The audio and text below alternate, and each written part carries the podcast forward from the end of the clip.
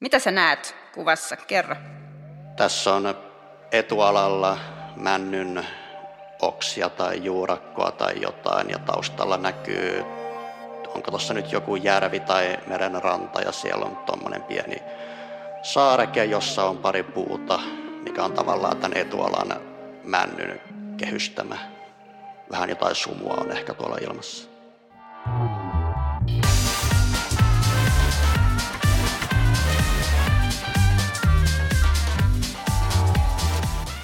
Tämä on Valokuvataiteen museon Kuvaiskiva podcast, ja tänään me puhutaan ketuista ja oravista, eli aiheena on luontokuva. Täällä on vieraana Ossi Saarinen, eli Sooseli. Moi. Minkä eläimen sä oot viimeksi kohdannut silmästä silmään? Ihan viimeisimpänä rantakäärmeen kohtasin erittäin lähellä, tai useammankin. Eli niillä ei ollut mitään social distancing-tyyppistä koronakäyttäytymistä? Niillä ei ollut, että niitä olikohan niitä 7 kappaletta, oli toisiinsa kietoutuneena. Ja sitten meidän toinen vieras on meidän museon kokoelmaamanoissi Sofia Lähti. Moi. Moi. Ootko sä ottanut, Sofia, luontokuvia? Oon, joskus nuoruudessa, niin mä olin Turussa Olli Hietasen, joka on tulevaisuuden tutkija vissiin päätoimisesti, niin hänen vetämällään luontokuvakurssilla, jossa hän vei meidät metsään ja näytti, mistä joidenkin metsän eläinten pesiä esimerkiksi löytää. Ja se oli tosi antoisaa. Enää en osaisi löytää niitä pesiä kylläkään. Ja mä olen Erja Salo, museon yleisötyön intendentti, joka olisi toivonut, että mulla olisi ollut kamera isolla zoomilla, kun mä toissapäivänä näin pihassani haukan, joka ensin nylki sitikanin ja sitten se söi sen ja jätti jälkeensä vaan harmaata karvaa 1 neliömetrin. Joo. Sosseli, sä sanot sun nettisivulla, että sä oot päätoiminen luontokuvaaja. Minkälainen on päätoimisen luontokuvaajan normaali päivä? No se riippuu päivästä paljolti, että välillä on ihan puhdasta kuvaamista aamusta iltaan, välillä on sitten kuvien käsittelyä tai jotain kuvien myymiseen tähtäävää toimintaa. Riippuu ajan päivästä, säästä ja siitä niin kuin tilanteesta, että milloin on mitäkin kuvattavaa tarjolla. Nyt mä en voi olla sanomatta tähän, että kun me eletään näitä historiallisia korona-aikoja, kun tätä äänitystä tehdään kevättä 2020, niin onko se vaikuttanut sun työhön? Kyllä se on aika paljon vaikuttanut, että on pidempiä kuvausreissuja on peruttu, on tarkoitus ollut jotain workshoppeja, tämmöisiä työpajoja järjestää, ne on peruttu kaikki nyt ainakin seuraavalta kuukaudelta. Mutta jos jotain hyvää pitää löytää, niin ainakin on niin kuin jäänyt enemmän aikaa sitten itse kuvaamiseen ja tällaiseen niin kuin lähiluonnon kuvaamiseen. Mä tänään viimeksi katsoin sun Instaa, sullahan on yli 200 000 seuraajaa, eli aika lailla päästään Hesarin lukuihin pelkästään ihmisiä, jotka haluaa nähdä luontokuvia. Katsotaan kuvaa meidän Valokuvataiteen museon kokoelmista. Ossi, mitä sä näet kuvassa? Kerro. No ihan ekana, mikä pistää silmään ensinnäkin, että se on mustavalkoinen kuva, mikä on itselle silleen valokuvauksellisesti vähän vieras aihe. En ole mustavalkokuvia koskaan ottanut. Tässä on etualalla männyn oksia tai juurakkoa tai jotain, ja taustalla näkyy, onko tuossa nyt joku järvi tai merenranta, ja siellä on tuommoinen pieni saareke, jossa on pari puuta, mikä on tavallaan tämän etualan männyn kehystämä. Vähän jotain sumua on ehkä tuolla ilmassa. Oletko sä ottanut itse tämän tyyppisiä kuvia? Kyllä mä jotain vastaavanlaisia. Tämmöisiä maisemia kuvaan paljon vähemmän kuin eläimiä, mutta aina silloin tällöin tulee otettua. Entäs Sofia, tämä on nyt sulle tutumpi, kun olet kokoelma-amanoissa. Mitä sä näet tässä?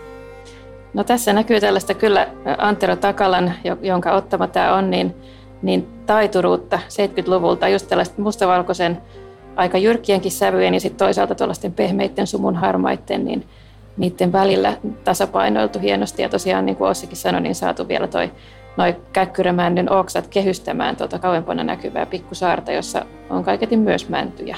Ja tämä on siis, tässä näkyy paitsi valokuvaajan, niin myös vedostajan taito, että pimiössä on sitten viimeistelty kaikki nämä tummat ja vaaleat kohdat ja sävyt kohdalleen. Osaatko sanoa, Sofia, missä tämä on otettu? Mikä maisema tässä on? Saariselkä on tämän kuvan nimi. Onko se Sooseli kuvannut Lapissa tai Lapin luontoa? Olen Lapissa jonkin verran, mutta en semmoisia varsinaisia kuvausreissuja ei ole kuin ihan pari ollut tähän mennessä. Että Lappia ei ole silleen niin tuttua seutua kuin tämä Etelä-Suomi vielä. Mitäs mieltä, Sofia, onko tämä semmoinen tyypillinen luontokuva, mitä meidän museon kokoelmissa on? Tai onko tämmöisiä genrejä kuin luontokuva ja maisemakuva, onko ne eri asia? Niin, no siis ensinnäkin kyllä tämä on aika tyypillinen. Meillä on paljon tällaista just niin kuin taitavina vedoksina saatuja tai hankittuja kuvia luonnosta, jossa kasvillisuus ja maiseman muodot hallitsee enemmän kuin eläimet. Mutta kyllä meillä on kaikenlaista muutakin. Esimerkiksi just kollega esitteli hiljattain luontokuvaaja Teuvo Suomisen ottamia mikroskooppikuvia, joihin se Suominen, joka oli siis luonnosta kiinnostunut tosi laajasti luontokuvaaja ja luonnonsuojelija, niin oli itse kehitellyt siihen sitä tekniikkaa joskus vuosikymmeniä sitten, miten saa mikroskooppista pienistä eliöistä kuvia. Mutta se maisema, niin ei kai siinä ole pakko olla siis luontokuva. Voi olla maisemakuva ja maisemakuva on usein luontokuva. Ehkä maisemalla, jos ajatellaan ideologisesti, niin semmoisella isommalla maisemalla saatetaan hakea jotain vähän muuta, jotain semmoista ylevää kansallismaisemaa vaikka tai laajempaa kuvaa jostain kokonaisuutena jostain alueesta. Mutta ei kai ne sulje pois toisiaan sinänsä. Sooseli, mä selasin sun Instaanin. Tuntui äkkiseltään, osui silmiin vähän sen tyyppinen kuvaaminen, että nämä eläimet, on ne sitten käärmeitä, kettuja tai oravia, niin sä tykkäät kuvata ne potretteina vähän muotokuvamaisena. Joskus jopa tausta on kokonaan niin kuin tunnistamaton. Kerroksä vähän, että mistä tämmöinen lähestyminen, tai onko mä jopa ihan nyt hakoteilla? En mä tiedä, onko siinä mitään mulla niin kuin kuvatessa sen suurempaa ajatusta siinä, mutta ainakin mitä nyt laitan sosiaaliseen mediaan, Instagramiin, niin tietysti koitan silleen päästä lähelle sitä eläintä ja käteen rajata sitä aika lähelle. Että jos pieneltä puolimen näytöltä katsoo, jos se eläin on siinä hirveän pienenä, niin se ei toimi samalla tavalla kuin sitten jossain isompana vedoksena. Ja koitan jotenkin saada niitä eläinten tunteita, sellaista tavallaan persoonallisuutta esille just sillä, että zoomaan lähelle niiden naamaa. Ja kyllähän toi on sellainen juttu, joka säväyttää, koska se on niinku just sitä, mitä niinku normaalielämässä ei pääse. Niinku, jos näkee joku muu kuin luontokuvaaja, niin sattuukin näkemään kettun tai jonkun, niin yleensä se nähdään kuitenkin aika kaukaa. Että toi on niinku se juttu, mikä meitä muita sitten säväyttää, kun sen eläimen näkee ihan kasvokuvassa. Eli julkaisualusta sosiaalinen media vaikuttaa osittain siihen, että ehkä vähän niin kuin yksinkertaistaa sitä kuva-aihetta ja vaikuttaisiko se ehkä Instan yleisin kuvamuotokin 4 jonkun verran? Joo, mä itse laitan pystykuvina aina 5:4. Ne Instagramissa on silloin niin kuin isoimmillaan näkyy siinä näytöllä. Mutta sitten taas ihan puhtaat vaakakuvat, niin ne on tosi pienenä siinä, ne ei toimi yhtä hyvin mun mielestä. Joo, mä tilaan semmoista lehteä kuin Suomen luonto, niin itse asiassa ei siitä ole kauaakaan, kun siinä oli tässä keväällä artikkeli näistä uusista trendeistä luontokuvan suhteen. Ja just some mainittiin yhtenä, sitten lähiluonto toisena, sitten uudet tekniikat, esimerkiksi salaman käyttö ja sitten toisaalta tämmöiset hybridit, miten valokuvataide ja luontokuva solmii liiton. Onko sulle, Sooseli, lähiluonto tärkeää? Tai kerro vähän, että minkälaisissa paikoissa kuvaat ja mistä syystä? Mulle lähiluonto on kaikista eri luonnoista oikeastaan se kaikista tärkein, koska sinne mä pystyn menemään ihan joka päivä. Voin aamulla herätä tosi aikaisin, mennä sinne ja sitten päiväksi tulla takaisin kotiin nukkumaan vaikka ja illalla lähteä uudestaan. Sitten kun pystyy menemään tosi usein samaan paikkaan, kuvaamaan niitä samoja kohteita, ja sitten oppii tuntemaan ne tietyt kohteet just paremmin. Kun taas jos menisi vaikka jonnekin kauemmas, ei tunne sitä aluetta, menee sinne, ottaa jotain kuvia, ehkä vuoden kuluttua menee uudestaan, niin ei saa yhtään niin hyviä kuvia kuin että jos oikeasti tuntee sen paikan ja ne kuvattavat kohteet, jos on käynyt siellä niin kuin vaikka viikon ajan niin joka päivä. Minkälaisia eläimiä ja luontoa sun lähiluonto tarjoaa? Kerro vähän, mitä sä oot kuvannut tai onnistunut kuvaan siellä? Mä asun Espoossa aika tämmöisellä urbaanilla alueella, niin tässä on ihan 100 metrin päässä on kettuja muun muassa kuvannut, oravia, peurojakin näkyy silloin tällöin ihan täällä, kaduillakin menee vähän kaikenlaista. Nyt sä et voi laittaa sinne mitään haaskaa keskelle Espoota ja olla jossain kojussa ja kuvata, onko näin? No ei ihan tuohon keskelle Espoota. No mitään haaskoja mä nyt en käytä muutenkaan, mutta kyllähän tuot sitten vähän semmoisia suurempiakin metsiä löytää, jos pikkusen kauemmas menee. Mikä on se kuva, mitä sä et ole vielä onnistunut oikein ottamaan siinä lähiluonnossa, tai minkä eläimen sä toivoisit kohtaavas? No vielä vähän aika sitten mun suurin haaveeni oli ilveksen näkeminen ja kuvaaminen, mutta se haave toteutui juuri vähän aikaa sitten. En ole oikein keksinyt vielä, mikä olisi sitten seuraava semmoinen niin kuin unelma.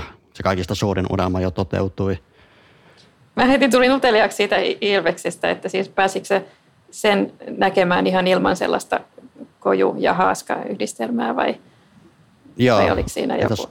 Olin autolla ajamassa kaverin kanssa ja sitten bongattiin se tien vieressä ja noustiin ulos autosta ja seurattiin sitä vähän matkaa ja saatiin kuvattua. Oi. Se nyt ei ihan missään täällä Espoon keskustassa ollut, mutta joo, suht lähellä kuitenkin. Tiesittekö te jotenkin, että siellä päin se voisi olla? No se oli ihan puhdas sattuma, että se nähtiin. Ei yhtään ajatellutkaan, että voisi näkyä, mutta silleen nyt tiesi, että siellä päin niitä ehkä saattaa liikkua joskus. Kuunnellaan tähän väliin meidän museon arkistoista pätkä vuodelta 1979. Siinä valokuvaaja Reijo Porkka haastattelee toista valokuvaajaa Yrjö Lintusta. Miten sä näet tämän suhteen nykyään, tämän luonnonkuvauksen ja maisemakuvauksen suhteen muuhun alueeseen, mitä nyt esitellään? Näillähän on näköjään aika suuri osa kuitenkin tämmöistä niin sanotusta vapaasta valokuvauksesta ainakin Suomessa tällä hetkellä. Pitäisikö sun mielestä sitä painopistettä siirtää? Onko se liikaa?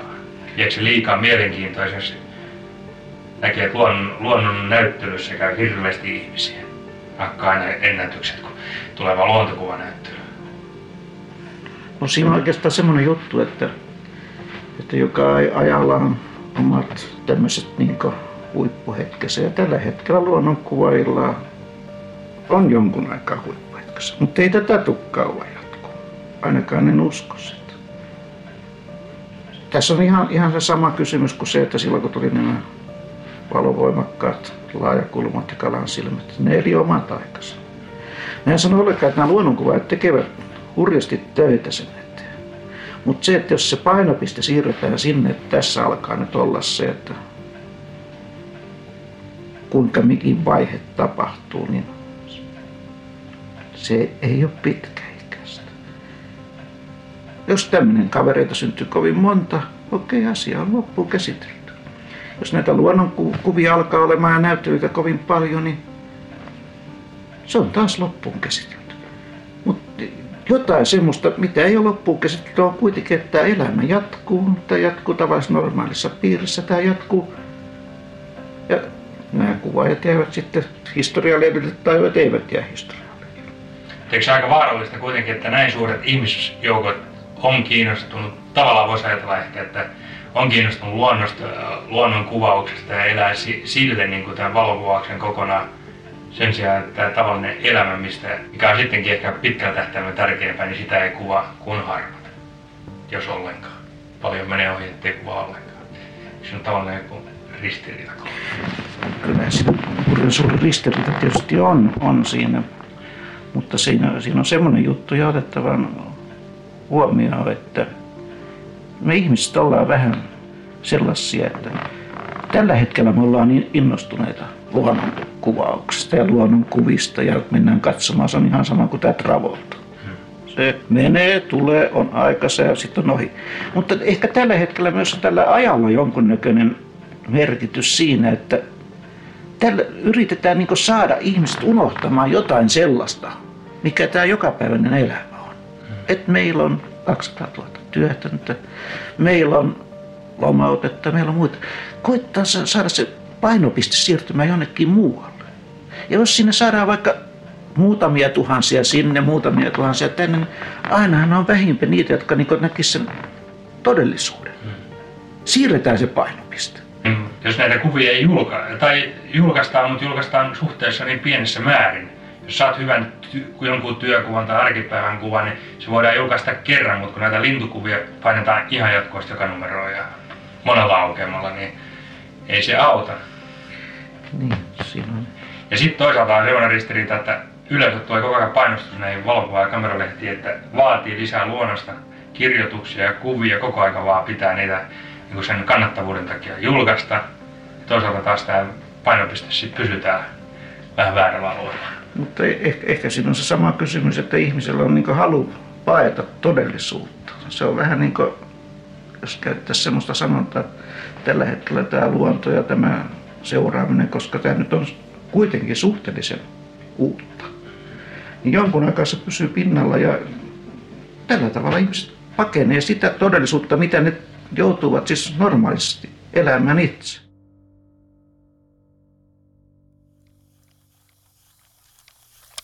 No niin, tulee ja menee niin kuin Travolta. Ja luontokuvaus on todellisuuspakkoa. Mä oon aivan niin kuin täällä nyt suu auki. Mitäs mieltä oot, Ossi, tuosta pätkästä vuoden 70-luvun lopulta? Vähän erikoinen. Osittain on ehkä jostain samaa mieltä, mutta en ehkä ihan kaikkea allekirjoita ihan just noin. Mistä sä oot samaa mieltä? No tuossa heti alkuun, kun hän sanoi, että tämä luontokuvausinnostus tulee ja menee. No tietysti kaikki tuommoiset trendit tavallaan tulee ja menee jossain vaiheessa, mutta en mä usko, että innostus luontokuvaukseen on mitenkään ainakaan nyt ihan vähän aikaa mihinkä katoamassa samalla tavalla kuin innostus johonkin muuhun on joskus tullut ja mennyt nopeasti. Kuitenkin luonnossa ja luontokuvauksessa on ihan loputtomiin eri tasoja ja mahdollisuuksia aina pystyy jotain uutta löytämään.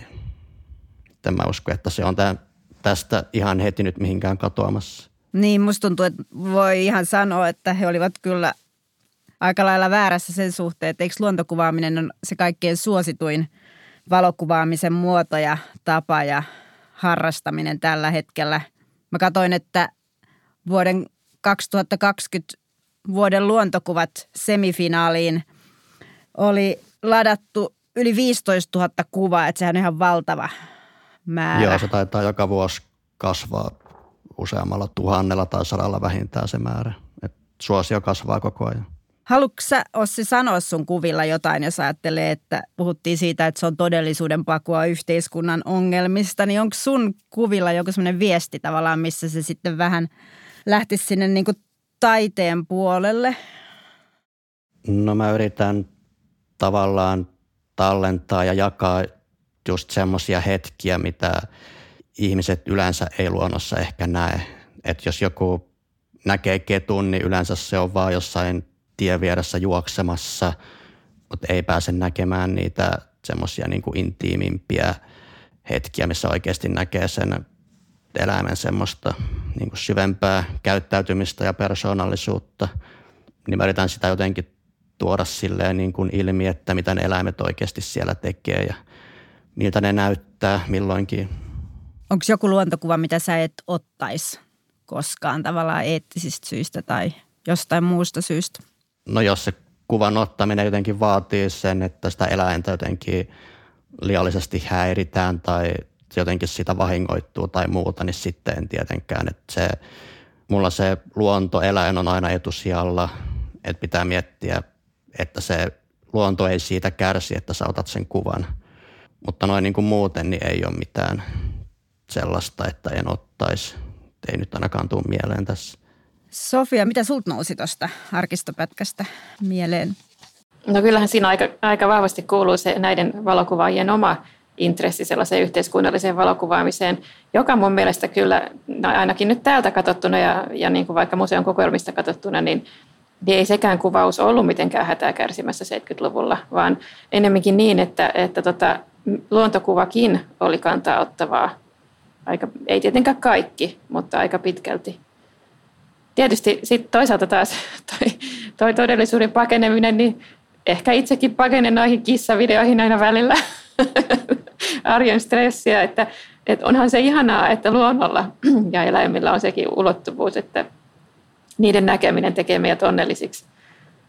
Mutta tosiaan siis luontokuva on ollut kyllä mun mielestä ihan siitä asti, kun suunnilleen valokuvaus on keksitty ja tähän hetkeen asti, niin kyllä aika vahva juttu. Eri aikoina ehkä eri syistä, mutta just tosiaan siis toi, että siihen on melkein aina kuitenkin sisäänrakennettuna se luonnonsuojelun eetos. Että jo I.K. Inha silloin 1900-luvun ihan alkupuolella niin yhdisti kuviinsa tekstejä, kirjoitti lehtijuttuja, joissa vetosi esimerkiksi vanhojen tammien ja ylipäätään tammien puolesta, kun niitä kaadettiin kuusien tieltä, joita pidettiin taloudellisesti kannattavampina.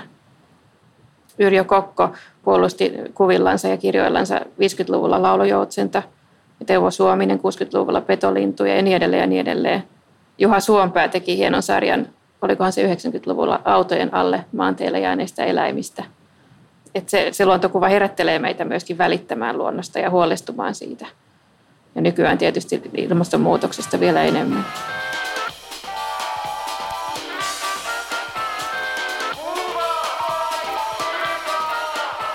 Nyt tähän kohtaan otetaan se hetki, kun me katsellaan teidän omia kuvia tai kuvia, joilla on teille merkitystä nyt tähän luontokuvaan liittyen. Aloitetaan susta, Sofia. Kuvailetko vähän, minkälaisen kuvan sä haluat jakaa meidän kanssa? Mä otin käteeni tämmöisen kirjan kuin Satu suomalaisesta maisemasta vuodelta 1965, jonka tekijät on Aimo Vuokola, Ari Yrjänä ja Niilo Villanen, jotka on 3 valokuvaajaa, jotka on tässä ei ole edes eritelty, että mikä kuva on kenenkin, mutta ne on kaikki mustavalkoisia, usein aika voimakkaan graafisiksi pelkistettyjä vedostamalla kuvia, joissa ne on liikkunut suomalaisessa luonnossa, Hämeessä tarkemmin ottaen, ja ne on niin kuin kokenut sen luonnon hyvin voimakkaasti, ja tämä koko kirja on ikään kuin yksi pitkä runo. Useimpien kuvien kohdalla lukee muutama sana, ja mä nyt valitsen täältä vaikka tällaisen, jossa lukee Kankaalla soi, ja siinä on tällaisia, ei varmaan kantarelleja, mutta jonkinlaisia torvimaisia sieniä lähikuvassa, ja yhden sienen päällä on vielä sellainen joku pieni hyönteinen. Ja tämä on tällainen aika rakeinen mustavalkoinen kuva, niin kuin voitte kuvitella 60-luvun sellaiset mustavalkovedokset.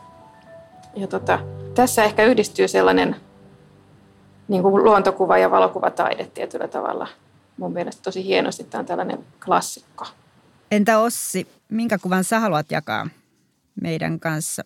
Mä valitsin tällaisen itse ottaman omalle tyylille hyvin tyypillisen luontokuvan. Tässä on ketunpentu, katsoo kameraa, mutta mikä tekee tästä vähän erikoisen, niin tämä kiipeilee vanhojen autorenkaiden päällä.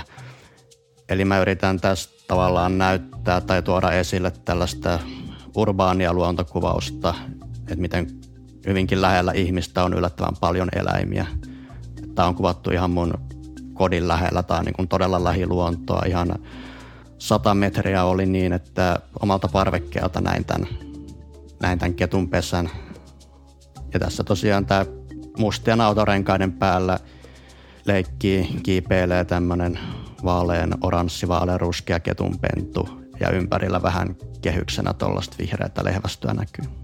No jos mä näkisin itse tuommoisen samanlaisen näyn, että parvekkeeltani tai olkkaristani, että kettu kiipeilee autorenkaiden päällä, niin miten mun pitäisi sillä hetkellä reagoida, jotta mä saisin semmoisen hyvän kuvan, jonka mä voisin jakaa Instassa tai tehdä siitä kalenterin sukulaisille. Eli mitä tekniikkaa mä oikein tarvin tai mitä kikkoja? No vähän lähemmäs kannattaa yrittää päästä. Se riippuu ihan eläimestä, että miten arkoja ne on. No tämmöiset urbaanit eläimet, yleensä sitiketut, vaikka ne ei hirveästi ihmistä pelkkää. Eli tässä tilanteessa pystyy niin kuin aika lähelle menemään, mutta tietysti täytyy olla tosi rauhallinen, ei mitään äkkinäisiä liikkeitä tai ääniä. Sitten kun löytää sen eläimen, jos pystyy, niin vähän kiertää eri puolilta, katsoa, että mistä kuvakulmasta saa parhaimman kuvan. Monesti eläimiä kuvatessa se ei ole mahdollista silleen lähteä kiertelemään, koska se eläin yleensä on kuitenkin aika säikky. Sitten ottaa vaan mahdollisimman paljon erilaisia kuvia eri rajauksilla, eri kuvakulmista. Yleensä sitten vasta jälkikäteen tietokoneella näkee, että millaisia niistä tuli ja mikä kuvakulma toimi kaikista parhaiten. Mä löysin tämän sun Instasta, tämän Ketunpoikasen. Mä katson sitä just parhaillaan. Siinä on todella hieno toi kompositio noitten renkaiden kanssa. Onko tämä sellainen, onko sä niinku rajannut tätä vielä sitten tietokoneella? Vai onko tämä niinku se, mitä sä näit? No mulla itse asiassa useampi kuva tuosta tilanteesta Instagramissa. En ole varma, mitä niistä katot just, mutta kyllä mä yleensä rajaan jonkin verran aina. Et mä mieluummin kuvaan vähän kauempaa ja sitten rajaan aika paljonkin joskus lähemmäs sitä kuvaa. Joo. Niin, että tosiaan nykyisillä objektiiveilla ei tarvitse edes mennä mitenkään kiusallisen lähelle. Joo, voi ei, mä löysin täältä toisen, missä se kurkistelee tuolta ihan niin kuin se olisi sen kotikolo tuolla noiden renkaiden välissä. Joo, sillä oli pesä oli ihan siinä vieressä. Ja se tykkäsi leikkiä noiden renkaiden päällä. Onko se sitten sellainen paikka, niin kuin vaikka sä näit sen, että sitten, että sitä ei niin kuin muut ihmiset ehkä tai eläimetkään tule häiritsee vai? Ei sitä niin kuin ihmiset tiedä, että siinä kettu pesii, jos ei satu niitä pentuja siinä näkemään. Et se oli ihan vilkkaan tien vieressä, että se oli sinänsä vaarallinen paikka. Et joskus kattelin aikaisin aamulla, kun ne pennut siinä tien yli juoksenteli ja autot siitä meni samaan aikaan. Vähän pelkäsin niiden puolesta, mutta ei, ilmeisesti mitään ei käynyt. En ainakaan mitään ketunraatoja sitten nähnyt tiellä. Julkaiseksä Ossi kuvias muualla kuin Instassa? Enpä oikeastaan. Facebookissa joskus, mutta kyllä se Instagram on se ehdottomasti tärkein alusta mulle julkaista kuvia. Mä muistan, Sofia, sä huikkasit mulle museolla töissä joskus tämmöisestä Facebookin ryhmästä kuin Paskat luontokuvat. Joo. Onko tää Ossi sulle tuttu? Mä oon siitä kuullut ja on niitä kuvia joskus käynyt katsomassakin, mutta en ole itse vielä saanut sinne aikaiseksi julkaistua. Et ole ottanut yhtään. Sä et ole sinne varmastikaan tervetullut, sä oot liian hyvä. Mulla kyllä niitä löytyy sinne sopivia kuvia paljon enemmän kuin näitä onnistuneita.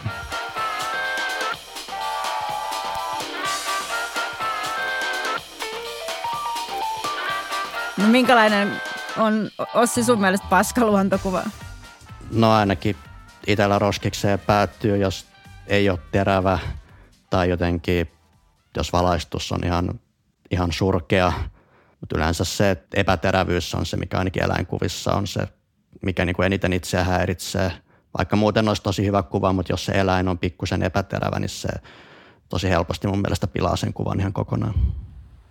Muistanko mä oikein, että tuossa aika hiljattain viime vuoden lopulla ilmestyneessä luontokuvalehdessä olisi Hannu Hautala mun mielestä kirjoitti siitä, että hän sai niin kuin aika lailla negatiivista palautetta kai julkaistuaan tällaisen Liikettä linnunradalla -kirjan, jossa hän oli ottanut myös sellaisia kuvia paljon, joissa siis on sitä liike-epäterävyyttä. Mutta että nyt sitten joskus käy niinkin, että vuosien päästä katsoo jotain vanhaa kuvaa, jonka on niin kuin laittanut syrjään just sen epäterävyyden takia ja sitten huomaa, että ahaa, tämähän onkin itse asiassa aika hieno silti. Joo, mun mielestä se epäterävyys se voi myös toimia sillään tehokeinona, että jos vaikka kuvaat jotain lintua ja sen siivet tavallaan siinä kuvassa se liike näkyy, niin se voi olla ihan hieno silleenkin, jopa hienompi kuin ihan täysin terävänä. Mutta jos vaikka ketun pentua mä kuvaan, mutta se on niinku kuvaan pikkusen tärähtänyt, että se niinku yrittää olla terävä, mutta se ei ole kuitenkaan ihan terävä, niin sitten se ei näytä hyvältä. Pitääkö luontokuvan olla totta? Eli niin kuin pitääkö sen olla todellisesta tilanteesta? Kyllä mun mielestä. Onko sulla jotain esimerkkiä antaa ei-todellisesta tilanteesta? No ihan vaan siis katsojan näkökulmasta, että voisi olla, että alkaa puntaroida, että olikohan noi ketut nyt tuossa autorenkaiden päällä oikeasti vai onko ne valeltu lihaliemellä ja ne on tullut siihen siksi tai tämän tyyppinen niin kuin tavallaan lavastaminen. Tai. Joo, no siis niin tämmöisten kaikkien syötteen ja muiden käyttö on käsittääkseni tosi yleistä luontokuvauksessa. Mä itse en käytä mitään tollaista, että laittaisin jotain hajuja tai muita jonnekin. Pois lukien nyt jotain pähkinöitä, käytän lintujen ja oravien houkuttelua joskus, mutta kettujen kuvaamisessa esimerkiksi en käytä mitään syöttejä Ja mun mielestä se vähän tilanteesta riippuen, niin kuin, että onko se oikein vai väärin, onko se eettistä vai ei.